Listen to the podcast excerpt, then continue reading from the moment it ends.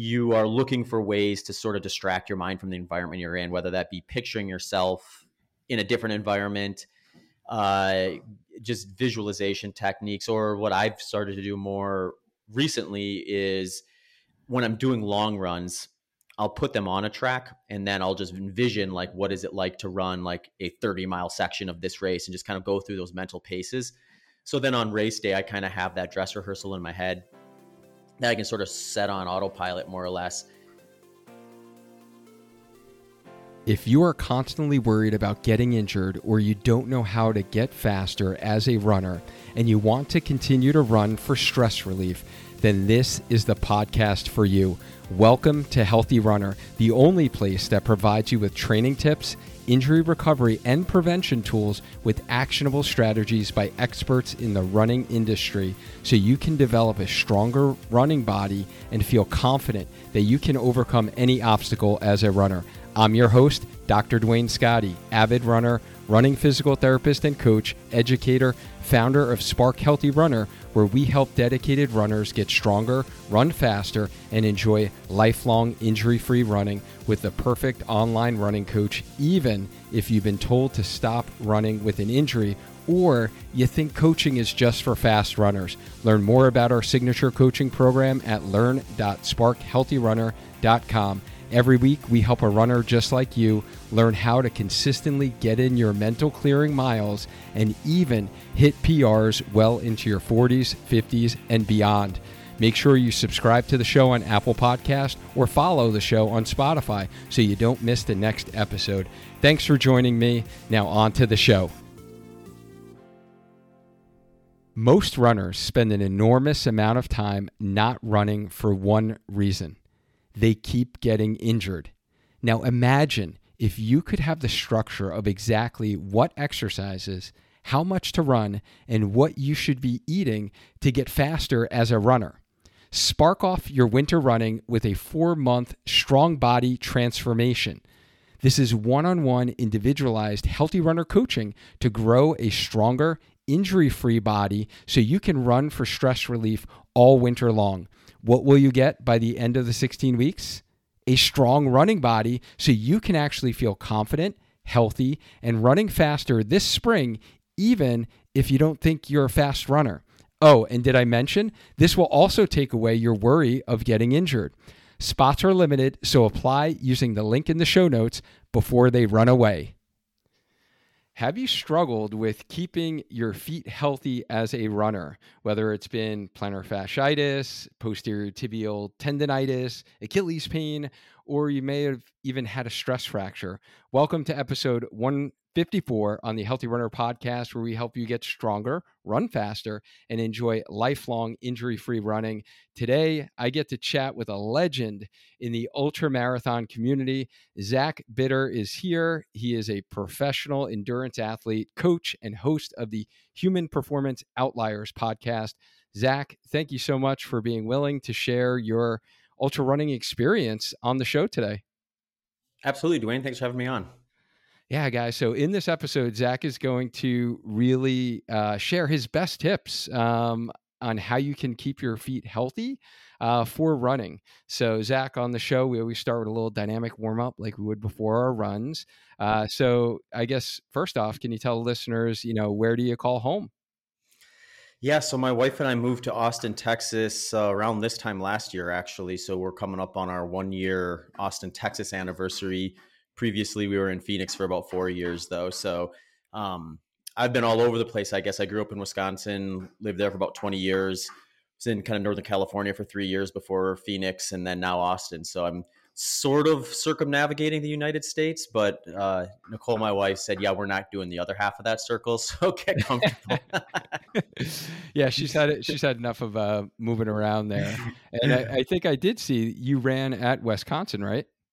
Yeah, UW Stevens Point. So um, Wisconsin has obviously the big university with you in Madison has a great cross country and track program there, and then there's a really competitive D3 set of programs actually in the WIAC conference, and UW Stevens Point is one of them. So I was fortunate to be able to learn a lot about running through that experience. Cool, yeah. And how did um, you know that running journey begin? When when did that start for you?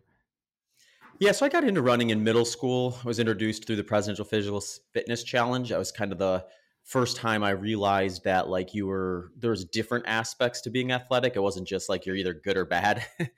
and I also learned that like yeah, you can be quite poor at one side of things but quite good at the other. So my when things balanced out between what I guess that test is supposed to assess, running was my strength, distance running specifically. So uh, I got a little bit curious about like what the opportunities were to kind of uh, use that sport or participate in that sport, and that kind of led to like middle school uh, track and field day type stuff. Eventually, in high school, I did a track and cross country, and uh, ultimately ended up running uh, at University of Wisconsin Stevens Point. And yeah, I, I, would say my trajectory was quite slow in the sense that I didn't take it like overly seriously early on. I was never like a year round runner or a high mileage runner in high school. It wasn't until I was introduced to the program at UW Stevens Point that I even re- recognized how far people actually run in a week when they're taking the sport seriously.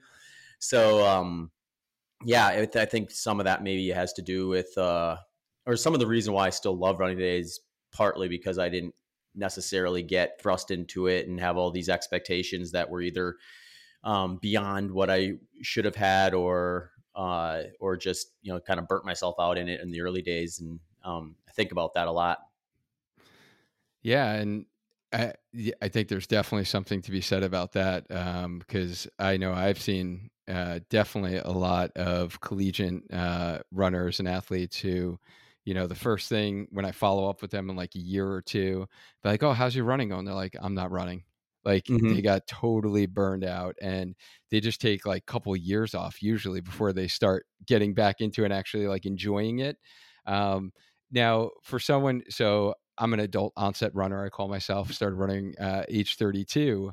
You know, is it common for someone in college to actually do both cross country and track, or the, it just depends upon like the program where you know you will have your like specialties?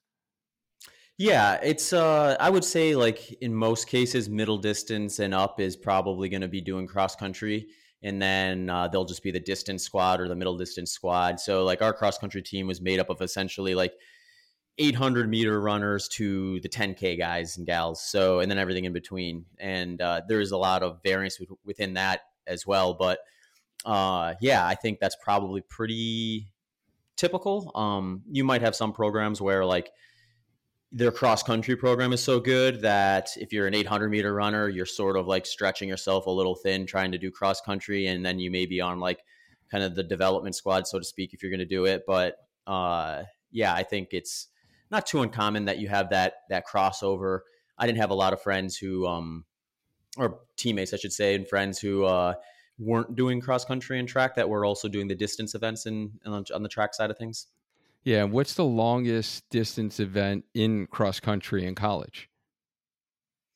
So for D3, it was 8K, is what we would do. I think there might have been a meet here or there where they'd have a 10K option, but D3 is pretty much 8K for the men um, and 6K for the women. And then uh, the D1 is where I think they focus more on 10K, and then they'll do like, they'll do some shorter distance stuff from time to time, but their national championship is going to be built off a 10K course. So every team is kind of peaking for that, I guess, is the way to look at it. Okay. So, how does someone go from running 8K and you know, then going and breaking, you know, the American and the world record in the 100 miler. like, how, how does that transition happen? Like, how long after college uh, did you decide to start running longer distances? Yeah. Well, it was interesting. I mean, I heard about ultra marathon running. I think at the very end of high school when my cross country coach told me about Dean Karnazes, and at the time, I think he was planning some ridiculous like 300 mile continuous run or something like that. And I just remember thinking that how absurd that was. You know, I was at that point in my life, I don't think I was aware of anything beyond a marathon. Uh, I ended up reading some books about ultra runners in college. I want to say like either my junior or senior year so I would have been in like my early 20s, like 21, 22 years old. And I remember thinking to myself, well, now that I have like a better understanding of the the sport, why we do what we do, and had a little bit of a better opportunity to really experience, I think, the full battery of different types of workouts and the way they can be structured. I started uh, recognizing, well, which ones do I look forward to? Which ones are ones that I'm like, okay, I'm going to do this, but I'm not going to love it, type of a scenario, and then everything in between. And I mean, the long run on Sundays would always kind of stick out to me as the one that I was more or less looking forward to the most, or the one that had the most curiosity around it for me. So, uh, when I read some of those ultra running books, I uh, told myself, like, well, I'm going to do one of these at some point in my life. But my thought was probably that I would, uh, you know, build up to the marathon through my 20s and then maybe do an ultra marathon in my 30s if I felt like I had exhausted myself in some of the Olympic distance stuff. And and that was sort of where my head was at at the time. Uh, as fate would have it, I finished college and I sort of stepped away from speed work for a while for the most part and just started building volume. Uh, I was hitting pretty high volume in college by the end. I think I'd worked up to where in the summers anyway, my final summer, I think I was hitting close to 90 miles a week, 80, 90. And then I was maintaining 70 to 80 miles per week during the seasons that that final year. So like after college, I started building up to be running like, con- like pretty consistently 100 mile weeks. Uh, and some of that just was like I sort of stepped away from speed work, as I said, and that probably helped free up some training load availability and lower the injury risk to some degree. Uh, and that's where I sort of started getting interested in longer stuff. And I did a few marathons, sort of with, I would say, kind of back in the napkin type training protocol uh, versus a real structured, like you know, I, that's one thing I've always because I got it. I ended up getting it ultra marathoning a lot earlier than I thought. So I always do wonder, like, had I, what would it be like to actually go through a thorough like training block for a marathon, race it, and then do it a couple more times and really try to fine tune it because that's something I kind of bypassed. I sort of jumped past the marathon and got into ultra running because one summer I was looking at races to try to target in the fall and was thinking about a marathon and then I came across this 50 miler in southeast Wisconsin and at the time I didn't even know there were ultra marathons in Wisconsin. so this one actually happened to be within like 60 90 minutes or so of the house I was or the place I was living at the time so I was like oh you know what maybe um maybe that'd be a fun thing to do. I was 24 at the time so I was like I'm going to do this then I'll go back to like whatever happens to be interest interest me uh whether it be doing some like uh, like open cross country track meets and stuff like that, train for a marathon. That was where my mind was kind of at. I figured I'd do it, check it out, and then maybe revisit again when I'm in my 30s. Did that race. Uh, total different experience from what I had been exposed to from a racing standpoint, just because you know you get up to 50 miles and now you're in like a very different intensity realm than you would be. Um, the way I describe ultra marathons versus say something that's more like in the moderate to higher intensity realm is when you make a decision to do something, whether it be like a, a move or a pacing tactic, you have all the time in the world to think about it. And then if it turns out it was a bad idea, all the time in the world to dwell on it and kick yourself in the foot and and and and try to so you're fighting this mental battle to kind of stay positive correct the mistake as best as possible then carry forward and not worry about it whereas racing a 5k you got to make the decision so fast that by the time you make a decision and go with it, you don't really have a whole lot of opportunity to second guess yourself until after the race. So it's like right. a totally different mental thing. Uh, and that was really interesting to me. So I think it maybe leaned into some of my curiosity a little more than some of the shorter distance races had in the past. And uh, by the time that same time, the following year, I was all in on ultra marathons. I think I did 350 milers in about a nine week span and at the end of 2011 and at that point i was convinced that ultras were what i wanted to focus on and from essentially 2012 onward that's what i've been peaking for uh, since yeah, did you say you did 350 milers in a nine week span or a nine month span Nine week, yeah. What? yeah, I that, like I heard that wrong. I was like, no, he didn't do it in a nine week. Holy cow! The, the That's funny crazy. thing is, at the time, I thought it was like relatively conservative because one of my introductions to ultra marathons was hearing about this guy Michael Wardian, who I'm sure you've heard of, and um, he was doing not just 50 milers every month. He was doing them every weekend, if not more. And then he'd oftentimes have these like crazy scenarios where he would do a race on Saturday and then be in a different state doing another race the the following day. Uh, and I actually met him at the JFK 50 mile in 2011. And he was like, "Oh yeah, I'm gonna." Well, first of all, I asked him what he did to taper. I was just like trying to learn at the time. I was like, "What did you do for taper?" And he's like, oh, you know, I took it kind of easy on Thursday and Friday leading into the Saturday race. And he was like billed to chase the course record that year. So it was like this build up to this race. And he's like on a two day taper.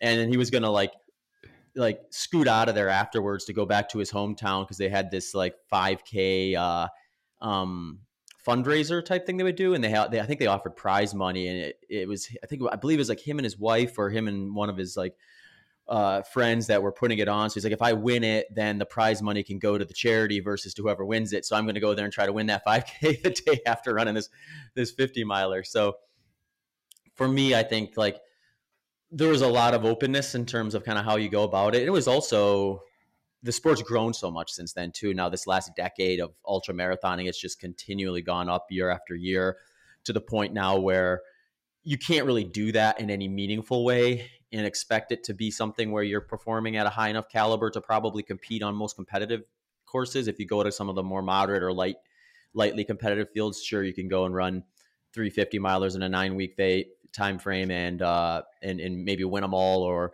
uh, or have good days. But now it's like you got to pick one and really put your efforts in it because if you don't, someone else is, and then uh, then you're going to end up wondering what would have happened if you would have uh, kind of given it a little more attention. So the sport has grown to the point now where I think it's getting closer to what we see in the marathon, where you don't have guys and gals doing like six or eight races, sometimes 10 more races per year where they're really redlining. You know, they might do that many races, but a lot of them are going to be kind of like just highly structured long runs and ways to practice their race day preparation and things like that. And they're probably going to peak for closer to two or three two or three big races per year where they're really expecting themselves to kind of like wring themselves dry and then give themselves a, an actual off season afterwards. Yeah, and I even, you know, I recommend that to our our recreational runner uh, population. Uh, many of the listeners, you know, who are going to be listening to this, uh, you know, I do see people get like way too race happy. So, you know, no matter if you're a professional or you're doing it for fun, if you're like Zach said, redlining, and you're taking your body to a race effort, um, you know, your results are going to uh, be affected by that. So um, it's good to to see that, you know, those things are similar. And you know, I guess segueing to like the professional athlete realm, like at what point in this journey did you say like, oh, this is what I want to do, or was that like always a goal or a dream of yours to be like a professional runner? No, I would I would say like my dreams of being a professional athlete in any capacity ended in like seventh or eighth grade when I realized that it just wasn't likely in any in any sport. So uh, you couldn't dunk uh, the ball, right? Exactly. You know, when you're five foot six and you're you're not fast and you can't jump high, you're probably not going to go to the NBA. So it's like that one's off the table right out the gate. And um, yeah, so I never really had any aspirations of being a professional athlete. I you know I went to school academic first. In fact, I went to Stevens Point for for the education side of things before first and foremost and decided to do track and cross country once I decided there and met with a coach and thought like hey if I'm going to be here and running anyway maybe it'd be fun to structure it a little bit. And uh, yeah so I had no ambitions during college or even after college when I began what was supposed to be my career of teaching. Um, it I guess it was a career it just was a little shorter than I expected. Uh, I started ultra running my first ultra run, ultra marathon, I guess, was technically when I was still in college. I finished my teaching certifications, uh, and then I graduated midway through the school year. So I did some long term subbing positions for the remainder of that year, and then ultimately ended up going back to school to pick up more teaching certifications. So I'd have like more options in terms of what content I could cover. And it was during that kind of grad school phase where I was getting the extra certifications that I uh, that I did my first ultra marathon. So I got my first full time teaching job that following year, and that's when I really started kind of getting into ultra running as a as a sport that I was like, okay, I'm going to really see what I can do here. But it was 2013 in December when I first ran a race that put me in a position that I think was like the door started opening to start thinking about what is it like to have either a second job career with you know professional sport um, and coaching versus just like kind of teaching for my main income and then racing as a hobby.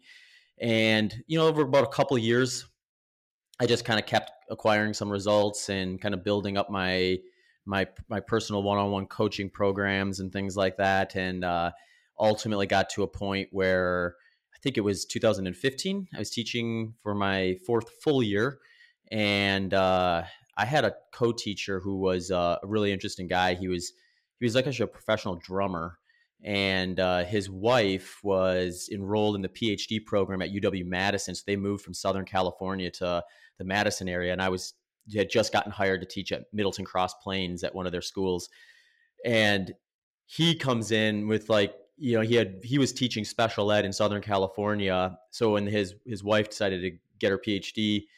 Uh, he's like, well, I have to have a job because she's going to be, you know, doing the school thing right now, and we need to have more income than just uh, the stipend that she's going to get for that. And uh, so he's like, well, what what's available? And he had a special ed license, and those are pretty pretty universally like useful for school districts. If you have one of those, you're going to probably get hired. So he applied and ended up in the same school as I did, and so he was a little bit more, uh, I would say, traveled and like kind of uh, you know take the opportunities when they present themselves type of a mentality. And he asked me he's like i just come back from racing the desert solstice track invitational in 2015 I had a pretty good race there. I think around 11 hours and 40 minutes for 100 miles. And he said he's like when are you just gonna like start doing that as a profession? And in my mind at the time i was like well this is a small sport. This isn't like you know football or basketball or baseball where you sign this big millions of dollar contracts and then you're you're good is like you know the sport was still growing and there were weren't a ton of opportunities yet for full-time athletes. And uh, i told him i was like you know what? I, th- I think i could probably make that work given the right scenario especially now that my coaching business has been growing too. I said i'll probably teach for another year after this though. And and, and it, basically every day after that he would just kind of like prod me like hey when are you going to just go chase that dream? So at the end of the year i actually did uh, end up partnering up with uh, some brands that were uh, you know really looking forward to supporting me and then had my coaching business where i wanted to be and it was getting to a point where i kind of did have to decide between giving either teaching my full attention at least during the school year or giving the coaching and training and racing of my full attention. And if i tried to do them both i was probably going to be like a little bit suboptimal at all. So my thought at the time was if I can, if I if I completely belly flop here, then I can always go back to teaching. Um, I'm duly certified and regular ed and special ed as well, so like it's pretty pretty convenient set of certifications to have. So in my mind, I was like, okay, well, let's just take this one year at a time, and you know, if it ends up not working out, then I'll start teaching again. Or even if it does work out, maybe I can go back to teaching. That's something I can do when I'm well past my running prime. But what I wanted to avoid was getting into like my mid 40s and then thinking back to myself, why didn't I take advantage of that opportunity when it was there? Now I can't go back and do it. So that was sort of the real kind of catalyst there. I think was that mindset of uh, you know this one is a short term potential, the other one's got a much longer lifespan if needed. And uh, yeah, and here we are in 2022, and still still heading in the right direction. So yeah, still so taking many, it one year at a time. But yeah, how many years has that been from that time period you made the jump? So that would have been uh, this that would have been 2015 16 school year i believe so okay. then i moved to california after that school year the summer 2016 and that's when i would have been i i sent i signed my first full like professional contract at the start of 2016 and that uh or actually no i'm i'm a year off on that i think i did uh I did Desert Solstice 2015, my first year in California. So it would have been the 2014 15 school year when I uh, stepped away. Summer of 15, I moved to California and uh, then did Desert Solstice that December. So whether it be mid mid 2015 was kind of the time I finished teaching and, and headed west, so to speak. So right, about so seven years, I guess. Yeah, seven. about seven years. Okay, cool. And uh, you just let it like slip like so easily like oh yeah i did a hundred miler you know 11 hours like i you know that honestly for so many that just sounds crazy right? It, it, it like you, you can't even think about it like for most runners you know thinking about like a marathon is a lot right? And mm-hmm. to train like i just went back for seconds uh, for the marathon distance. It took me five years to go back for seconds. It was a much more pleasurable experience now that I know a whole lot more about running and just wasn't winging it right uh, mm-hmm. at the back of the napkin, like you say. Yeah. Um, but you know, and I saw this question on your Instagram page, and I was like, "Oh, this is kind of cool." Like, um, you know, what do you, what are your thoughts about like when people are like, "You run a hundred miles? Like, that's crazy!" Like, is like, are we as humans like meant to run a hundred miles? Yeah, it's a good question. I think uh, my answer to that is humans are meant to travel 100 miles. Running is an awfully ambitious way to do that. So uh, I think of just like the way that our like mechanics are kind of designed, and I like yeah, a lot of walking, maybe slow jogging over a few days to cover 100 miles is probably not that uncommon for kind of the human the human body, but when you find yourself trying to consolidate that into like a 12 hour time frame or less then it's like you're asking a lot out of yourself and uh, the days prior you learn pretty quickly like okay that was probably past the margin of diminishing returns from a health standpoint at least. And you're doing it more for like you know the seek of adventure and in the way i look at it kind of now is it's like with all our modern comforts i do think the human body craves very big challenges. And if you're going to be happy, you're going to give it that opportunity. So whether you're forced to do that by essentially surviving outside or, you know, surviving in a more primitive environment, or if you're going to do that by showing up to an ultra marathon and covering 100 miles or whatever effort, there's tons of ways to move your body and physically express yourself. But I do think that kind of pursuit of like really pushing yourself to the limit occasionally is a valuable thing to just create an environment in which you're kind of content with life and not more or less depressed in my opinion. So i guess the answer to the question would be the human body is capable of running 100 miles. From an optimal health standpoint you're probably better off not doing it at least to the frequency that most ultramarathoners do. Um, but at the end of the day we probably do a lot of things that aren't totally optimal and that's just kind of part of life to a degree too. So um, the other way i'd say it like sitting around on a couch doing nothing is probably way less healthy than running 100 miles in the way i do it. So i'm probably taking a step forward from like a really like a, a really suboptimal lifestyle but if i wanted to just focus on like health fitness longevity and things like that i would run but i would not run ultra marathons yep. All right maybe walk one. Yeah time to take a real quick break. And before I say any more, I truly hope the message so far today has benefited you either from a running or health standpoint. Staying in line with that theme, I wanted to take this opportunity to share with you a brand new exciting partnership with Naboso, which is a company that is dedicated to redefining what's underneath your feet so you can feel more to move better as a runner.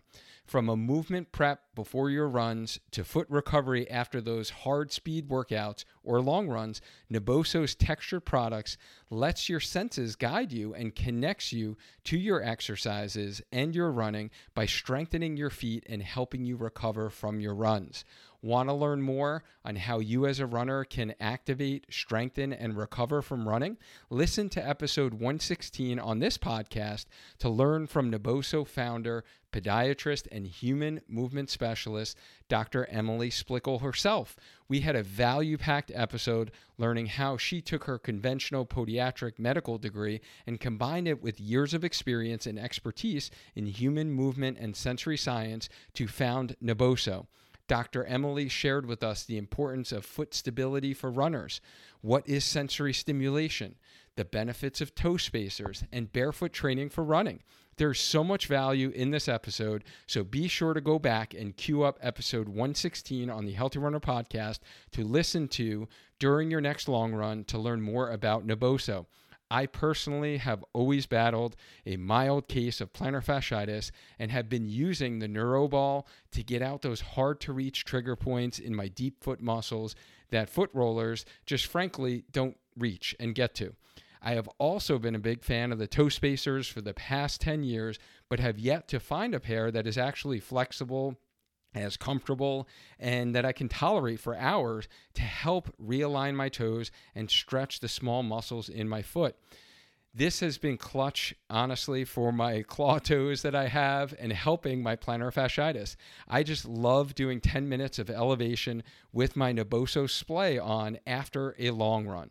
Naboso's recovery socks are like your traditional running compression socks, but They are the first ever that stimulate your nervous system and enhance movement with their patented textured surface on the inside of the sock. Matter of fact, as I'm reading this right now, I have on my Naboso Splay toe spacers, and I couldn't imagine my feet tolerating the hard half marathon training I am doing right now without some of these great products at Naboso. Learn more about how Naboso's texture products connect you to your exercises and your running by strengthening your feet and helping you recover from your runs. Since you're a part of our Healthy Runner community, you will get 20% off all of your orders. Just use the code Healthy Runner during checkout when placing your order using the special link we have in our show notes. Go ahead and give Naboso a try, and your feet will thank you for it. I know mine already have. Now let's get back into this episode. For those that are considering, you know, that next challenge, uh, and they've run, you know, a couple of marathons or, um, you know, they're thinking about getting into the ultra world, you know, do you, you know, what does it really take to kind of make that jump from marathon to ultra marathon? And if you don't mind, if, if, if we have some, you know, beginner listeners are like, I don't even know what an ultra marathon is. Do you mind just kind of describing the different distances or events that are common that someone could uh, could run? Yeah, so if you just look on, say, like UltraSignup is the is the page that has a lot of the events kind of all clustered together. It, eh, you're going to find a ton of options at like the 50k, 50 mile or 80k, um, 100k, 100 mile and then you're going to have a lot of options in these timed events where it's like six hours 12 hours 24 hours and then it gets 48 72 six days are also like kind of the standards for those.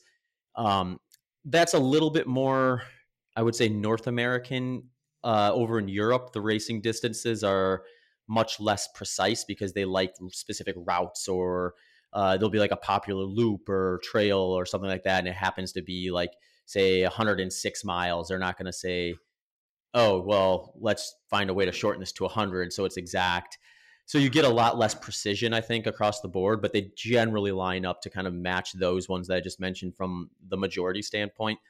Then you also have like other areas of the sport too, where there's like stage racing, like Marathon des Sables, where you're like running on like certain amount of distance each day for uh, a certain number of days, or uh, um, FKTs, they call them, or fastest known times, where it's not in a place where you can really host a designated uh, event because of permitting and things like that. So uh, the the the route is very popular. So you'll have people go out there and see how fast and document it, and then you compare your efforts to others from history, or that will eventually target it and things like that. So it really is a wide range of different options from 50k up to like it's almost endless. There's this race over in New York that happens every year. Uh, it's on a 0.58 mile loop, and you can run for 16 hours of the day, and it's you try to get to 3,100 miles. So the fastest the fastest time on that route is like I think like 41 days. It might be a little under 41 days. So it's like I mean you get that absurd. You have fastest known times that are as in depth as running across the country, or uh, a guy Dave Proctor just ran across. He did a transcontinental run in Canada just recently, and it's like yeah, you get. I mean, there's there's as far as your imagination can take you is basically where ultra marathoning ends, and uh, I think as the sport grows, we're going to continue to see that kind of get tested. yeah, and is there any um, you know general principles or tips that you would recommend if someone was going to oh, yeah. make that jump from the marathon? Mm-hmm. Yeah, no, sorry, I didn't answer the specific no, question. That's okay.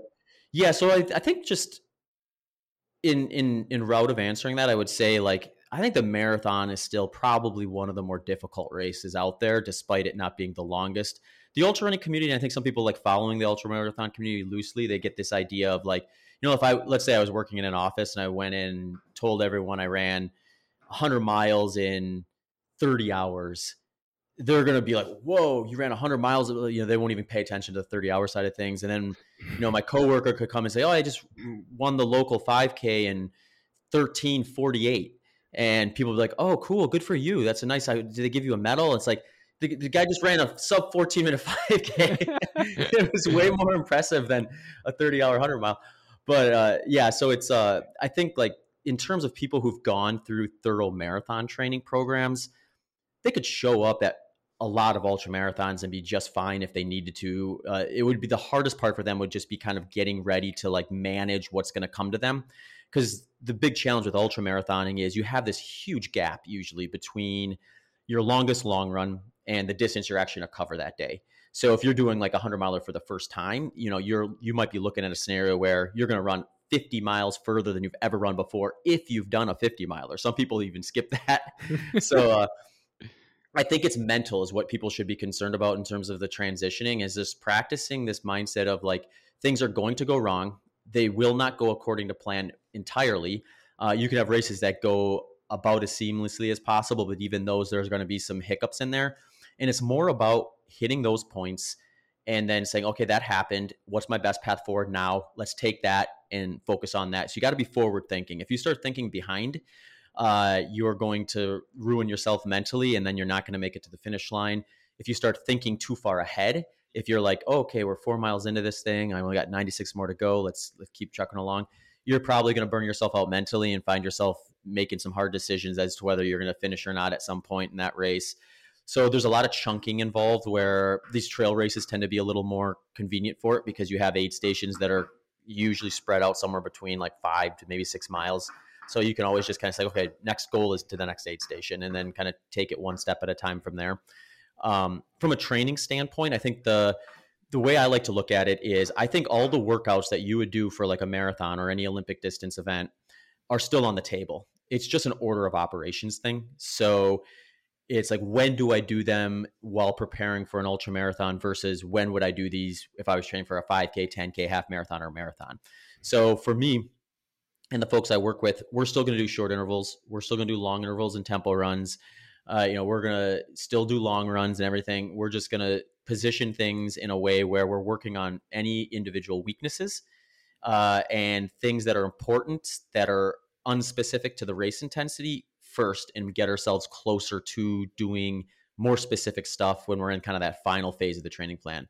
So since we're if we're talking just entering like a 50k, you can basically train like that like you would for a marathon unless it's like a crazy trail in which case you know sometimes you'll get like the world record for 50k is like well under 3 hours. Um you get some really competitive 50k courses like the Speedgoat 50k that's at like 10,000 feet and it's got 10,000 feet of climbing and ascending on top of it, super technical terrain and spots. It, winning time is going to be like from low five hours. So it's like we're talking about a, literally a doubling in time out there. So with ultra marathons, I usually warn people look at the course and uh, think of it from a duration standpoint versus a distance standpoint, because like you can take take the most competitive hundred miler in the world, Ultra Trail Mont Blanc. This year's winning time uh, by Kilian Jornet was like somewhere in the 19 hour range. And I mean, it was a world class effort. And, you know, I'll get on a track and run 100 miles in under 12 hours. It's like the distance is the same essentially, but the, it couldn't be any more different of an event from an environment standpoint to a duration standpoint. So you got to think of it in that regard. But then, like, yeah, the, the other thing that maybe stands out is like a lot of times people will be getting a little more creative with the long run, whereas with a with a marathon buildup, you're probably gonna do one long run per week. You might do like a deload every like fourth, third or fourth week or something like that, just to let, keep it sustainable, and then start embedding some marathon pace work into it near the end. For ultra marathons, rather than betting marathon pace work into it, you're you might just try to like add a second one or even a third one at times where you're gonna do like a couple or a few like three or four hour sessions in subsequent days and kind of block those together. And that's going to be kind of your kind of cornerstone workouts at the end of the plan that are going to be very specific to the intensity that you're going to be doing on race day.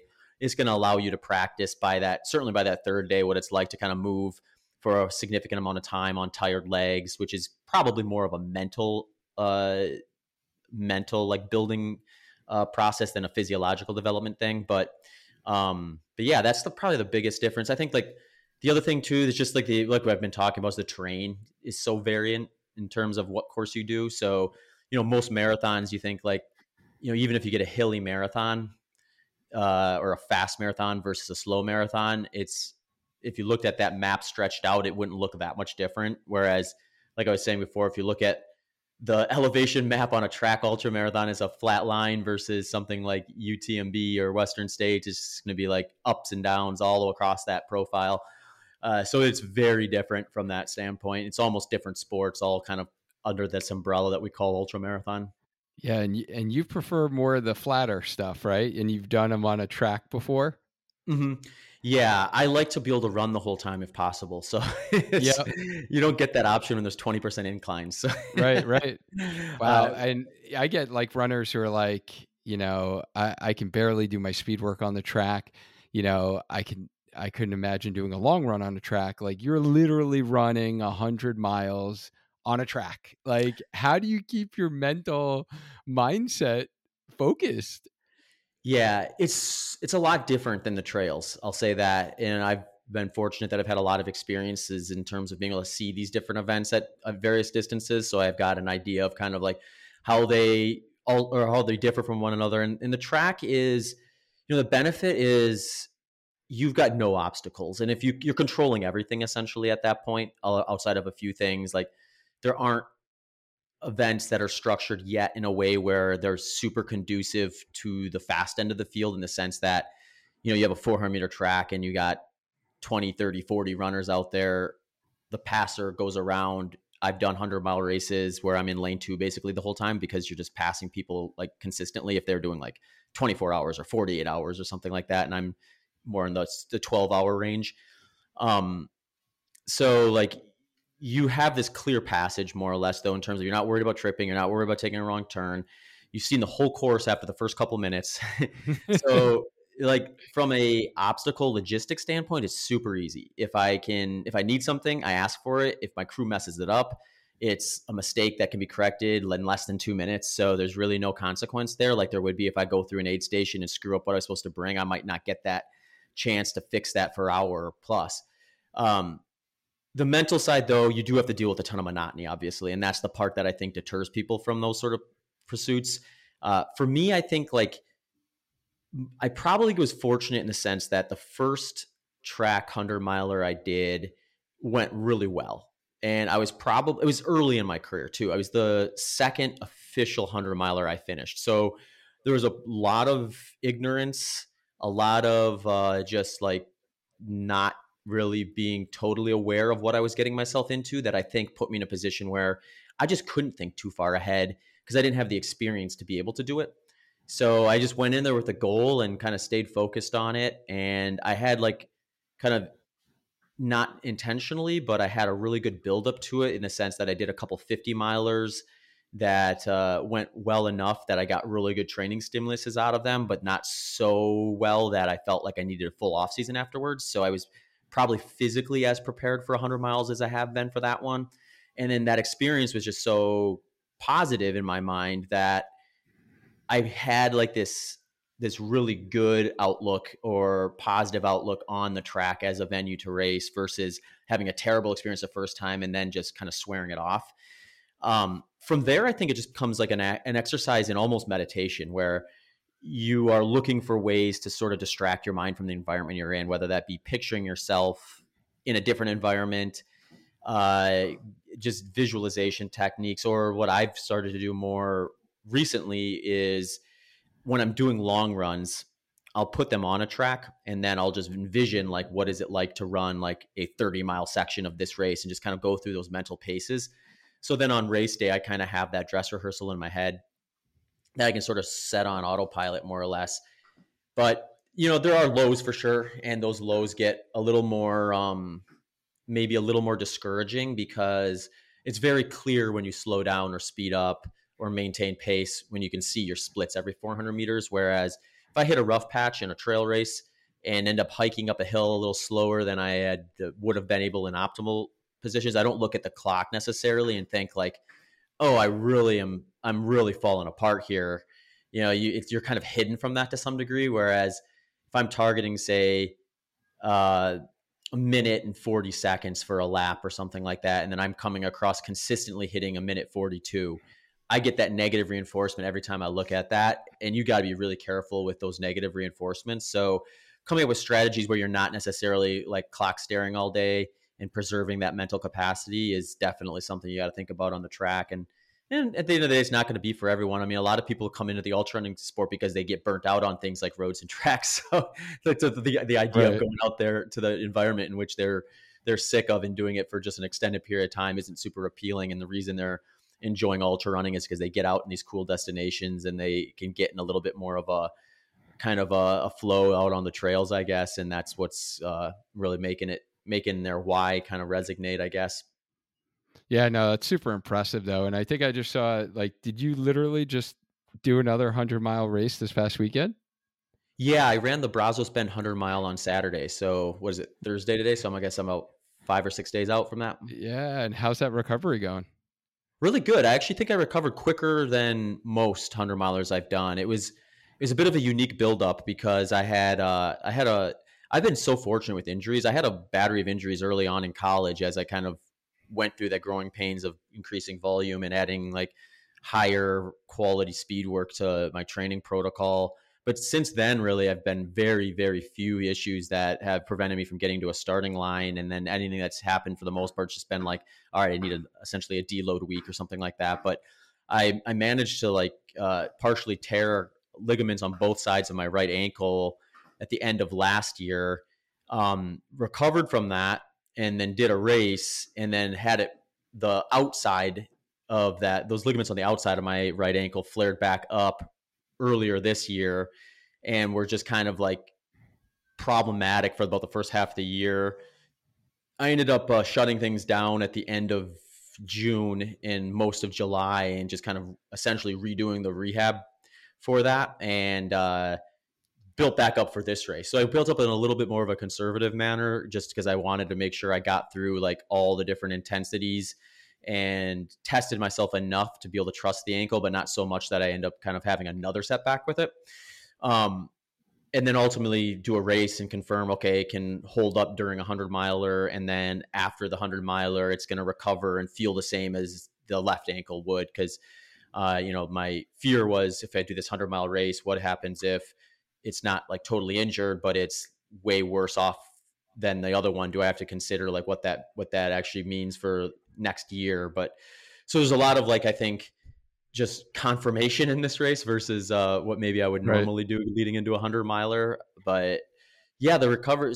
So I guess maybe the way to look at it is I probably wasn't in a position to really exert myself the way I would when I ran like 11:19 in in 2019 at the Pettit Center, um, which just means that I'm probably not as beat up after that training block and that race, which also is going to make the recovery process a little smoother. But in most cases, you're going to have some soreness for two or three days. Then that usually kind of resides. And then the next step is like kind of just feeling like you have the mental and energy levels back to where you want them to actually be able to think about running again. And then I usually like to give myself kind of two weeks where structure can be completely eliminated if needed. And then by the third week, I'll start running again usually in a more structured manner. And once that's uh, once that uh, kind of starts up, I start kind of building back into it. But I'm also paying attention to things like, you know, both or some of the more overuse type things like tendonitis things or things that will usually flare up maybe a little bit after the fact. So that first four weeks after 100 mile is a little bit more of a sensitive time, I think, in terms of just really confirming that your body's ready to go through that next build up and and uh, uh, race eventually. So um, being less than a week out, I'm pretty confident that I'm ahead of schedule based on previous experiences compared to this one. That's great. And I think you bring up a really good point as far as after the race, because I do wind up seeing a lot of injured runners that they didn't have pain during the training cycle. They didn't even have pain at the race or at the marathon. Mm-hmm. But a week after, two weeks after, three weeks after, you know, yeah. going on easy runs, they started feeling this pain and you know the recovery aspect i think is so important and there's so many runners who are probably listening to this that are always so anxious to get back on the horse so to speak or you know pride wise maybe it, it proves that you're in more condition. So it is great hearing from a professional like yourself like how serious you take the recovery aspect as you know you take it as serious as the training itself and respecting that your body does need to heal and recover both physically and mentally um, for you to be able to you know do what you do in that next training block so it's always always good to hear, and it is a common, um, you know, mistake I see in a lot of runners of kind of getting back into things too soon. And was that ankle, um, you know, the partial tear you had in the ligaments, was that due to a traumatic ankle sprain? Like you had one incident where you rolled it, or was it just over time running on uneven surfaces that you wound up getting pain and irritation of the ligaments? Mm-hmm. Yeah, it was really interesting because I have rolled my ankle in the past a few times where it was very easy to pinpoint, like, oh yeah, I just completely turned it over and now it's swollen up and I probably got to take a couple days off uh, before more, depending on how bad it was. But this time was weird. It was more of just overuse in the sense that I was out on a long run and I sort of felt it starting to get a little more like a little more achy near the end than than the other side. And then when I stopped, it really started to kind of flare up and swell a little bit. And that's when I was like, okay, I did something to it, but it was hard to pinpoint exactly when and how. I, I know the exact run it started behaving that way, but whether that, you know, the likelihood was that it was everything leading up to that was put it on the brink. And then that run itself was like kind of the, the part where it finally exposed itself. Um, yeah. And then I, I went through the whole process of rehabbing it you know, I got an MRI so I could confirm that there was what was going on in there. And it, as it was kind of funny, the, the doctor was like, yeah, it's pretty messy in there, but it's not necessarily anything I wouldn't expect given what you do. right, right. Yeah. So, so, that just means the cartilage is probably a little worn. Yeah. Um, you know, surrounding the bones. And yeah, it sounds like you had what we call like chronic ankle instability, essentially, where, mm-hmm. you know, you've sprained your ankle or rolled it, you know, multiple times in the past, and and you have this kind of instability. So I think that's a really good kind of segue into kind of our, our next topic is, you know, how do you kind of keep your feet healthy, or what are mm-hmm. some tips that you can share with runners um, if they've had ankle sprains in the past, or if they're looking to prevent ankle sprains? Yeah, no, it's a great question. And from my understanding, like the stronger you can get your feet, ankles, and lower legs, the more you're going to take the load off of those supporting areas like the tendons and ligaments that um, can potentially get aggravated or partially torn or fully torn in some cases. So for me, you know, given what I had, I knew my next move it was going to be I just need to make my lower legs and feet and ankles really, really strong. You think of running, you know, there's impact forces that are going to really be the limiting factor in a lot of cases in terms of how much volume and, and training load you can get away with. It's why we see like pro cyclists, triathletes, and swimmers doing much higher volumes than, say, pro marathoners. Um, but that first initial point of impact is going to be that foot touching the ground. So, you know, that foot touches the ground. And ideally, those muscles tense up, and kind of that tensing of the muscles is going to support that landing and keep that load from ending up in areas that it doesn't belong or st- overstressing tendons and ligaments. Um, also, can preserve things up the chain too. So, like, and this can get into kind of like a, a terrain or footwear question too of like, should I wear soft shoes or firm shoes or, you know, something in between? And it's like, well, a firm shoe or a lower profile shoe is going to really, really exercise those muscles in the lower legs. So, um, it's going to benefit your point of impact in a way that you're probably going to land a little more precise. It's going to engage those lower leg muscles more. So it's, it's likely going to kind of take some of that impact load away from what could potentially end up further, like in the knees and hips if you're not running with great form. Uh, but you're also working that area a lot harder too. So you got to be kind of mindful of just like if I was going to do a strength program and my goal was to get to a certain point there, I wouldn't go there that first day and be like, all right, well, my goal is to, you know, let's say bench press 300 pounds. And uh, I can currently, last time I bench pressed, I could do 180, but I'm just going to put 300 pounds on the bar and see what happens. You got to be kind of careful with that too, where like those, there's muscles down there that need to get caught up in a lot of cases. And, you know, regardless of whether you whether a low profile shoe or a maximal cushion shoe or something in between, we are putting a cast on our feet. So um, that cast allows us to do more than we'd be able to do when we don't have that shoe there, which is good. But permanence with that means that we're also going to likely atrophy that area to some degree. So I think like doing exercises, strength exercises that kind of keep those areas strong. Um, as well as doing some running in low profile or barefoot scenarios where you start very gradually and kind of incrementally add more to it are all really good strategies to kind of keep those lower legs feet ankles strong in a way where like when you do find yourself in a situation where you're running on uneven terrain or you know running a little bit longer than you have you have the structure there to be able to support that so you don't end up picking up some of those overuse injuries and um, the act of doing is pretty direct. So, like you know, doing some grass strides in, on the inside of the track or something like that after speed work is a good thing to I think to add into your protocol. Uh, like I said, maybe like if you're if you're really used to wearing built up shoes historically and you want to strengthen your feet through running a little bit, getting a firmer or lower profile pair of shoes, but starting out really slow, like maybe wear them, walk around in them for a while first, and then you know do your shortest, easiest run of the week in them, and just listen to your body the next day and see where the soreness is there. And if there's some soreness there, it's not a bad sign. It's just you know you worked that area, so you need to give it some some rest. So don't put those low profile shoes back on. Don't go out and do barefoot sprinting or something like that that next day. Just like in the weight room, like if I'm bench pressing, I'm not going to go back to the next day and bench press that, that following day because I need that area to heal up first before I can kind of take that next step forward. And just really treating it that way. Um, is good. And then if you end up in a situation like I was, where you actually have the injury and you need to use some strength work and some non-running related stuff to kind of strengthen the area, I really like um, kind of a series of different moves that I that I just keep in my strength routine now, where I'll do um, bent knee calf raises, straight leg calf raises. I'll take like a resistance band and do like all directions, like in terms of like kind of stretching that band out with my foot. So my foot is getting those muscles worked in a variety of different angles. And I'll do like tibialis raises.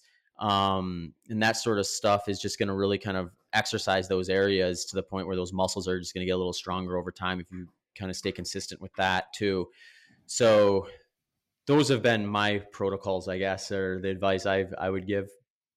Yeah, and those are those are all great tips, uh, Zach. And you know, we've definitely uh, talked about you know this on the show before i've shared my personal journey of going from you know being a pt who graduated uh, college being in very rigid custom foot orthotics and being in them for 12 years and finally kind of weaning myself out as well as weaning you know my heel drop in my shoe um, mm-hmm. and yeah i couldn't echo those sentiments enough uh, that it needs to be gradual and you need to listen to your body. I love the tip on um, actually doing, you know, strides after your speed work on the track on like the straightaways. Um, I haven't actually added that. I, I, I need to do that though. Um, but that's a great tip. And I know, I believe uh, you've had Dr. Emily Splichal on your show before. Yeah. She's, she's been on the uh, podcast. Actually, Naboso is uh, sponsoring this episode um, of the podcast, but you know everything that um, you know she's talked about and we've talked about how important it is to like activate those intrinsic foot muscles and the short foot exercise um, you know is so critical to like you said because i experienced that atrophy of my feet like i literally couldn't even move my toes out and i was only like 34 years old and I'm mm-hmm. like, I literally can't move my toes because the muscles don't actually know how to function because they didn't have to function. Yeah. so I've definitely seen those benefits. And another thing um, that I know, you know, you are a big believer in you know the lower profile shoes and Altras but you know i wear my Altras my zero drop for all of my strength training or if i was home like during covid i did it barefoot Mm-hmm. um, mm-hmm. because those benefits of doing your strength training when you can actually feel the ground and activate those muscles are going to be super helpful. So, you know, sometimes I see, you know, uh, you know, runners in the gym with a high stack height shoe, mm-hmm. and I'm like, you know, you don't need all that cushioning when you're strength training. Like, you actually yeah. want to feel the ground and be able to use those smaller foot and ankle muscles because like you said they're going to really help you in your running they're going to keep your feet healthy they're going to prevent you know you from rolling your ankle um, so yeah i couldn't agree uh, more with those tips and it sounds like it's really been beneficial for you this last training cycle that you're able to kind of get some of this confidence back that you can you know train train back up to that 100 mile distance so you know that being said you know, I don't know if you've announced it publicly yet, but if if you have, you know, would you mind sharing any specific goals that you have, or you know, anything heading into 2023 that Zach Bitter is uh, eyeing out? Yeah, yeah, I have um, some goals for 2023. I think the big one is to kind of get back to the rep or to kind of the routine I would have been most comfortable with pre-pandemic. So just the way things played out with the pandemic, cancellations of races and things like that, and then I always joke around that I didn't time my injury appropriately. I wish I would have just planned it for 2020 because then I could have taken care of the pandemic and the ankle injury all at the same time. Um, but typically, I like to do like kind of what I said earlier in the show is I'll pick two or three kind of goal races per year where I'm like my expectations are high for these ones, and then I'll sprinkle in. You know, usually it's between 50k to 100k. I'll sprinkle in maybe five or so of those that I'm going to be using as kind of tune-up races, long run development type things where I'm going to intentionally kind of hold back a little bit. Um, so during the pandemic and then when I had this injury, I wasn't able to do that. It was like the races I was able to do, I was sort of like just main peak races for the most part. Um, so for 2023, my main goal is to kind of get that protocol back into place because I find that I race better at 100 miles when I kind of have that sort of a, a trajectory in place. Um, at the moment, I have the Avalon 50 mile on the, on the Catalina Island in early January on the schedule. Um, I'll possibly do the U.S. track and field 100 mile road championships in early March if that happens to end up kind of I'm, not sure that's been officially announced as the as the venue yet but it, historically it has been so that's kind of where where I'll probably go. Um if not there I'd like to do there's a race here in Texas called the Rocky Raccoon 100 mile and um it's got a really kind of rich history from kind of some legends in the sport testing their limits there so I'd really like to go there and give that one a good swing in one of these years. So if the road championships don't happen, that would maybe be a fun one to do. Um, ultimately, one of the bigger goals this year, too, or maybe not, this is maybe just a future goal in general versus an absolute for this year, is um, when I ran 11 hours and 19 minutes for 100 miles, that was, uh, at least for me, pre super shoe. So, um, you know, I, I think like just with the shoe technology where it's at now alone, uh, I can probably get myself under 11 hours with a similar performance. And then with any better performance, possibly, you know get a, a, chunk under 11 hours. So that would be another goal of mine this year if uh, the right kind of situation lines up to make a really controlled attempt at a 100 fast 100 miler. Um, yeah would that, would that, be a world record or an american record if it's sub 11 sub sub 11 would be an american record and sub 1050 would be a world record. So wow. there's kind of i guess there'd be a kind of two tier goals on that part where like getting under 11 would be awesome. Getting under 1050 would be even more awesome, I guess. yeah, of course, indeed. Um, wow, that's awesome. And yeah, that sounds like you got, you know, you got some good plans um, up ahead. And, you know, if, if our healthy runner community wanted to follow some of your journey um, or they wanted to learn more about, you know, your coaching and, um, you know, working with you, where's the best place that um, our community can connect with you?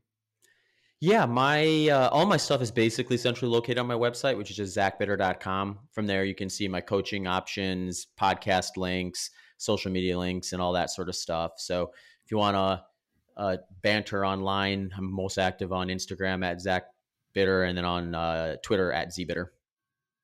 Awesome. And yeah, a lot of the exercise that you talked about today, I saw you also have videos on your YouTube channel and on your Instagram.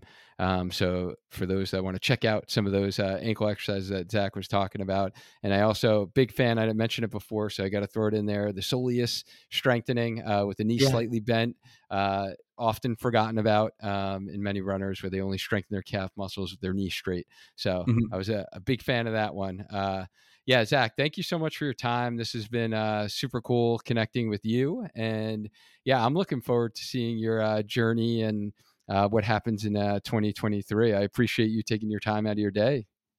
Yeah, no, absolutely. Thanks a bunch for having me on. It was great to chat. Yeah, and thank you to the listener, whether you're checking this out uh, during a run right now on the podcast or on the Spark Healthy Runner YouTube channel. I appreciate you guys. As always, let's maintain a strong mind, a strong body, and let's just keep on running. Until next time.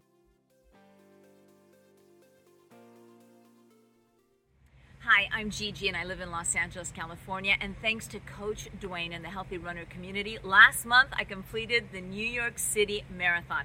Coach Duane was exactly what I was looking for after I had knee surgery last year. Not only is he a doctor of physical therapy, which helped me immensely, but he's also a certified running coach and a runner himself. His advice was spot on from the little things, which can be the big things like what shoes to wear and how to warm up properly, to fueling, which was a huge issue for me. I completed the marathon feeling strong. I never hit a wall. What wall? There was none. All of his advice was right on, and I highly recommend him. Thank you, as always, for listening to the Healthy Runner podcast, where we help you get stronger, run faster, and enjoy lifelong injury free running. If you found this content valuable, here's five ways we can help you grow as a runner for free. One, grab a free copy of my Spark Blueprint at learn.sparkhealthyrunner.com. Two, follow my Instagram page at Spark Healthy Runner. Three, join my free group by searching Healthy Runner on Facebook. Four, subscribe to my YouTube channel at youtube.com forward slash spark healthy runner. Five, leave us a five star review so we can gain access to more experts in the running field and bring those lessons back to you here. Don't forget to hit the subscribe button on Apple Podcast or the follow button on Spotify so you don't miss the next episode of Healthy Runner so you can maintain a strong mind, a strong body, and just keep running. Lastly, if you've been struggling with the constant injury cycle, not eating the right foods for running, or not getting faster as a runner, and you are ready to invest in becoming a lifelong injury free runner, head to sparkhealthyrunner.com to apply for a one on one signature coaching program. Thank you again. I mean it from the bottom of my heart that I appreciate you for listening and sharing this podcast with a running friend who can use the help. Now go and crush your run today. See you next week.